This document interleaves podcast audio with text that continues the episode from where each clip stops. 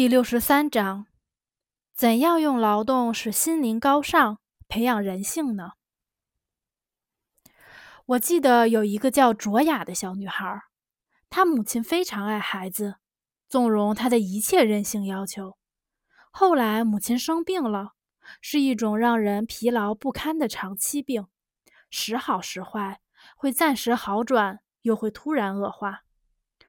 卓雅所在的三年级。全班学生要参加一趟沿第聂伯河的趣味旅行，为期五天。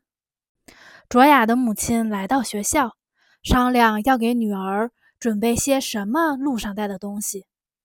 母亲的身体状况很差，但她还是在努力忽略疾病的打击。我好不容易说服她不让卓雅去旅行。母亲都这样了，难道还能把她扔在家里不管？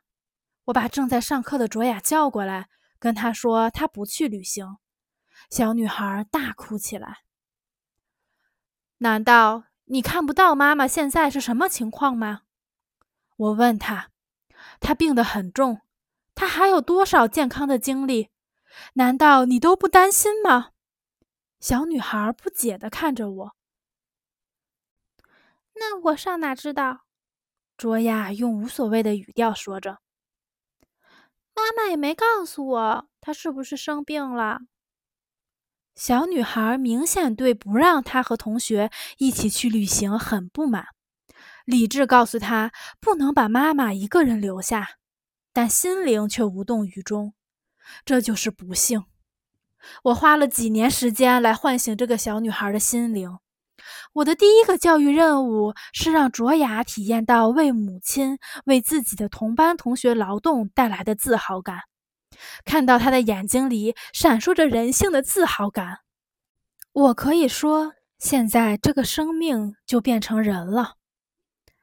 现在卓雅长大了，是两个孩子的母亲，她的大儿子快上小学了，我们已经开始和他一起教育儿子。学校教育的是社会主义新人，在我们所创造的社会里，人与人之间应该成为朋友、兄弟、同志。只有当人把自己的一份真心用来为其他人的幸福而奋斗，才能培养出这些高尚品德。只有奉献精神财富，才能获得精神财富。只有在劳动中。当一个人为其他人有所创造的时候，人与人之间的关系才体现得最为明显。劳动是一个无限的概念，因为它是人的劳动，并不是种粮食或种树才是劳动。最精细、最复杂的劳动是，当一个人走进另一个人，直视他的眼睛，读到他的字里行间，是要寻求帮助。